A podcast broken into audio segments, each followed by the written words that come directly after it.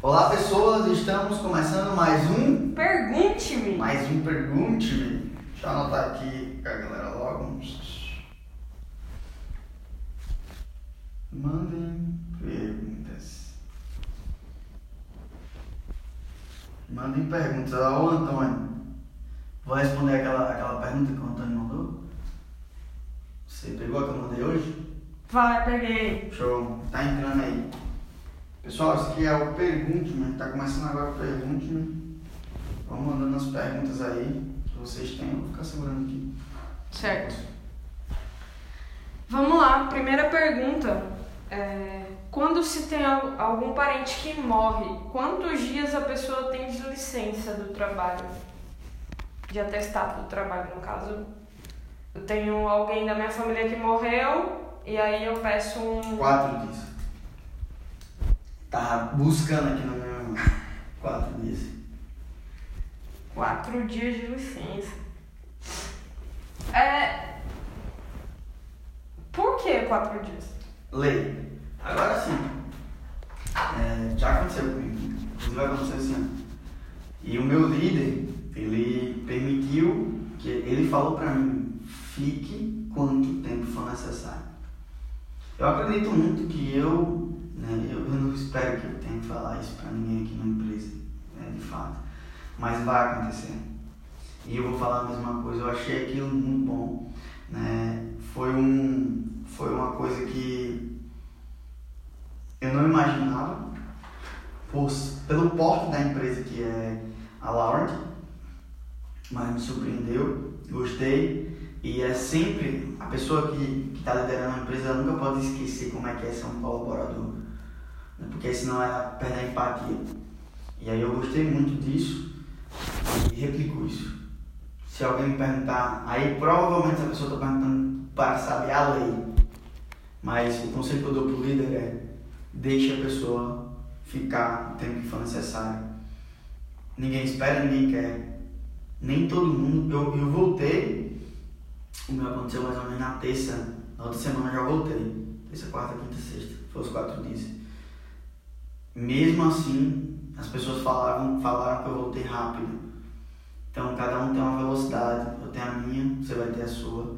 A gente tem que respeitar isso. Eu achei melhor voltar mais rápido. Entendeu? Pra mim.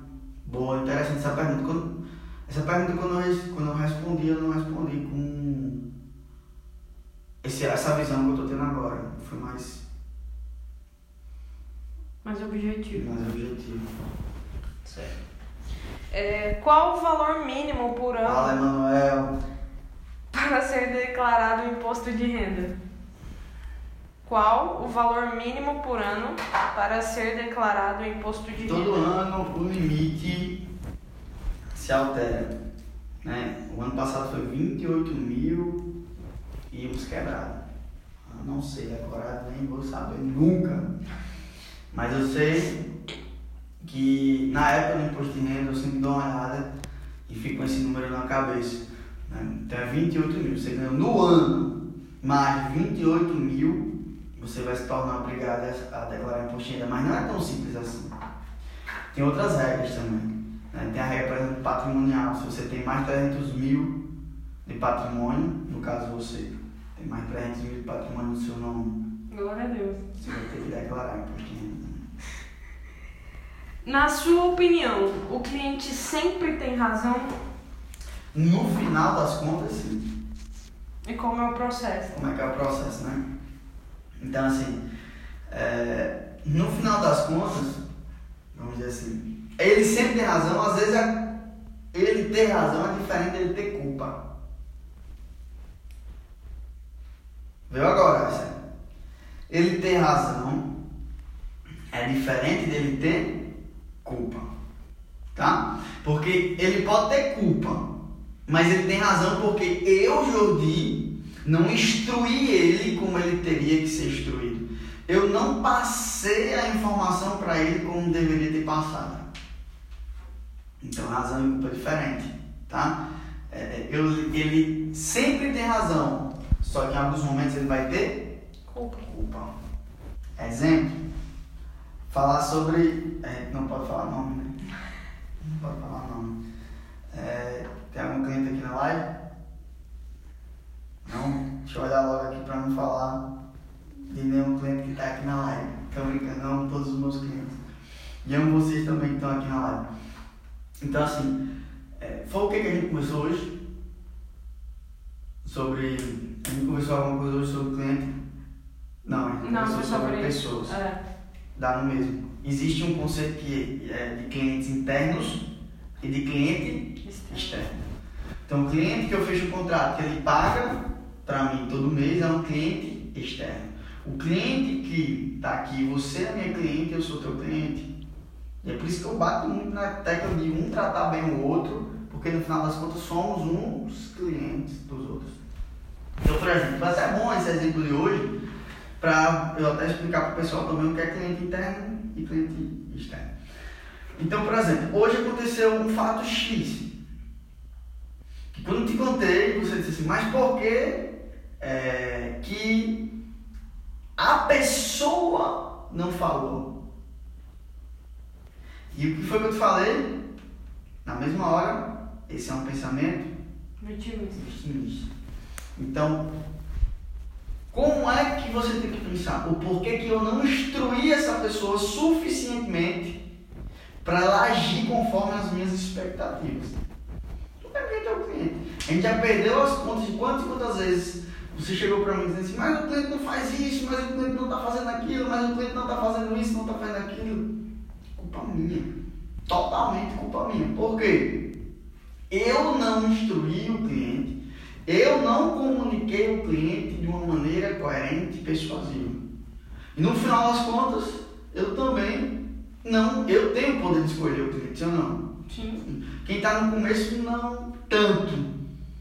Mas no patamar que a gente está, a gente já tem o poder de escolher qual cliente gente vai trabalhar, quem é que vai trabalhar, quem é que não vai. Então, é, é, o cliente sempre tem razão? Não. Ou sim. Se você aprender. O cliente sempre tem razão? No final, No sim. final das contas, sim. Agora, ele nunca tem culpa?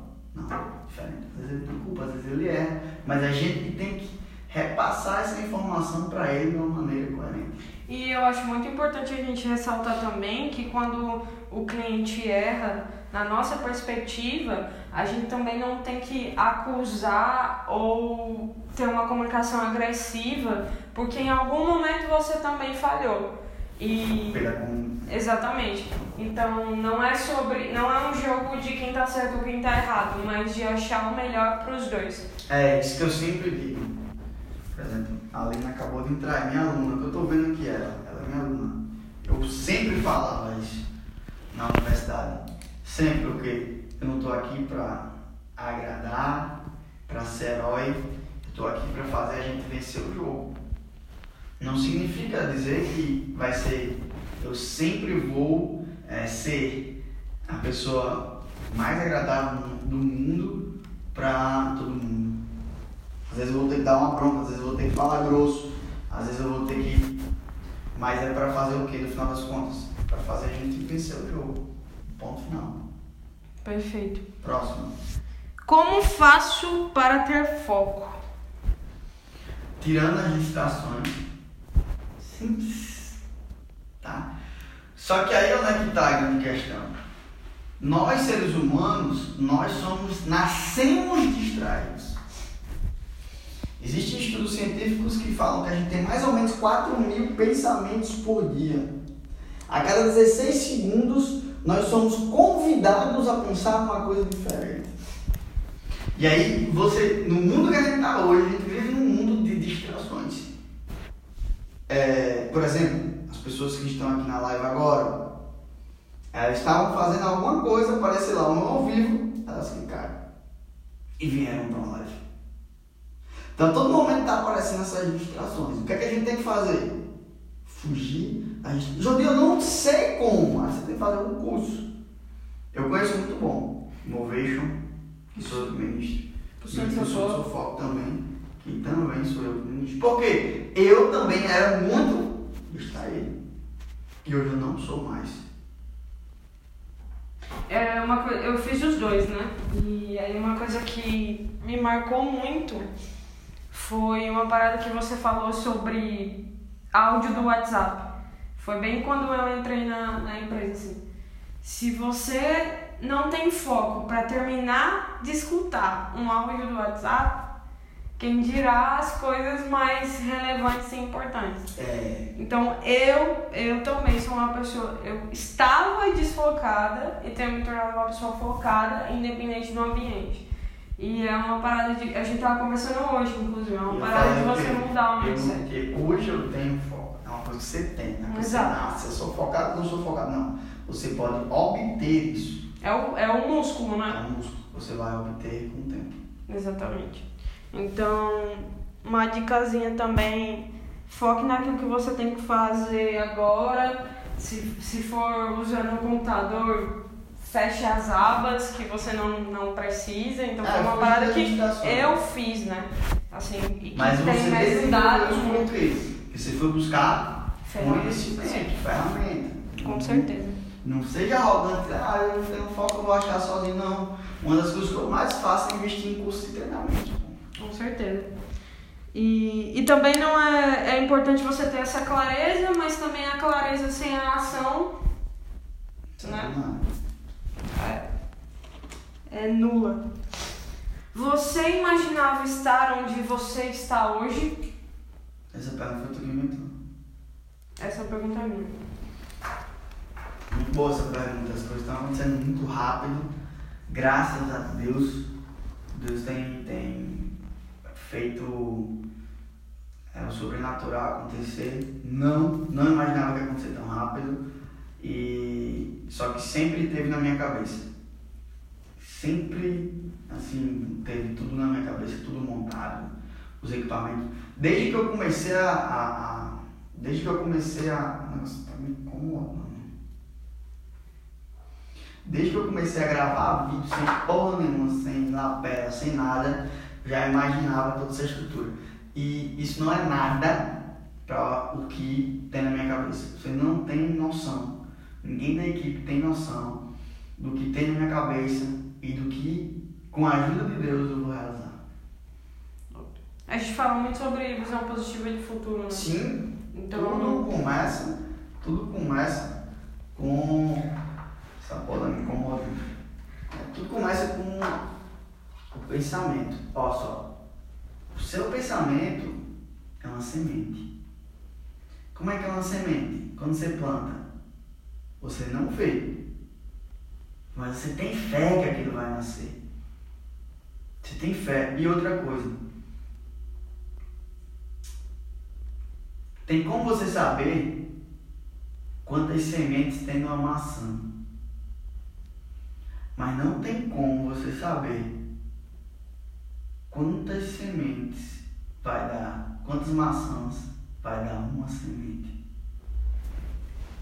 Então o pensamento é uma semente.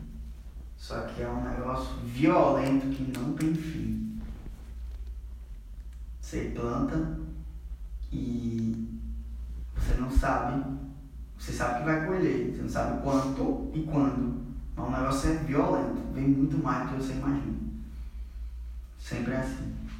perfeito. Olha, Sou muito grato.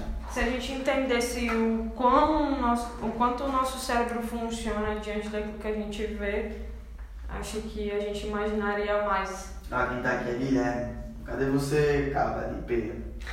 Vamos gravar os podcasts. É, o que você acha mais importante? Passado, presente ou futuro? Vamos lá, vamos lá. Aprende isso, anota isso aí. Anota isso aí, tá?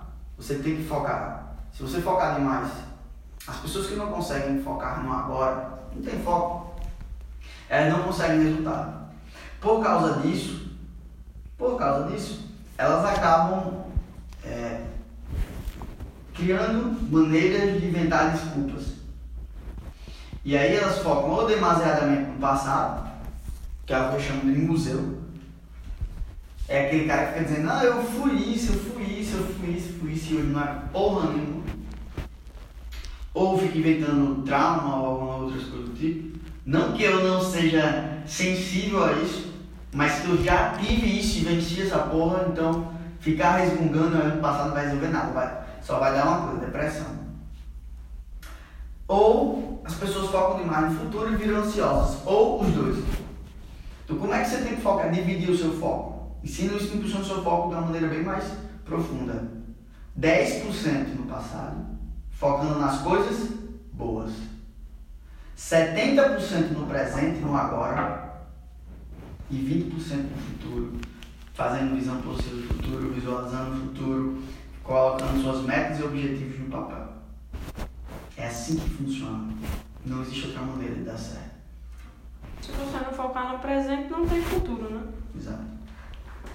O que você faz para ter inteligência emocional? Estudo e pratico. Ponto. E aí, vamos pra Vocês última. têm que estudar, tem que pagar o preço, tem que ir para curso, tem que ir para treinamento. Tem que saber Ah, o que agora, é inteligência ah, emocional. Essa é uma pergunta que não foi uma pergunta é, tão inteligente, né? Quer que você, qual o primeiro passo, né?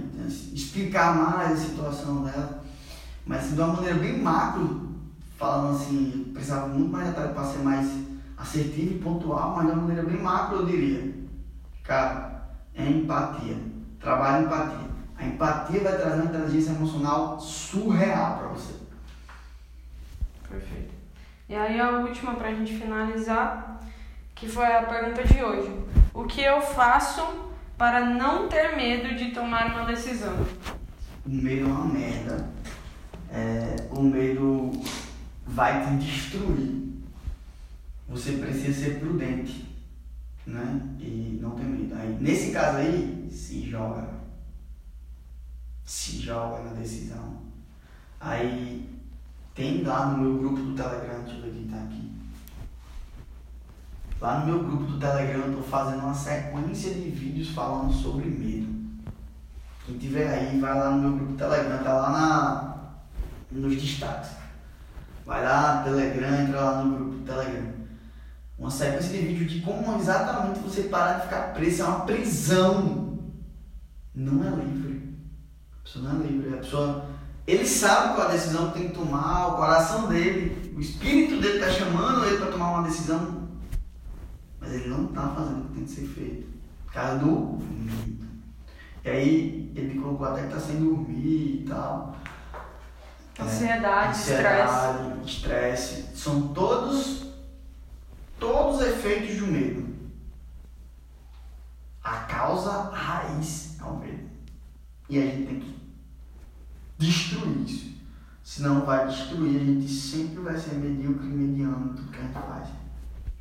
Mas só o fato dele sair da condição que ele estava e vir buscar uma resposta aqui já, já é muita coisa.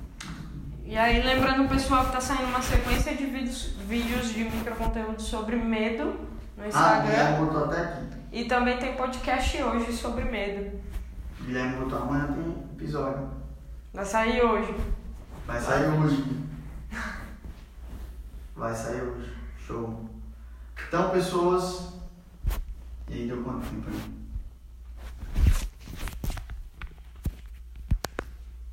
23.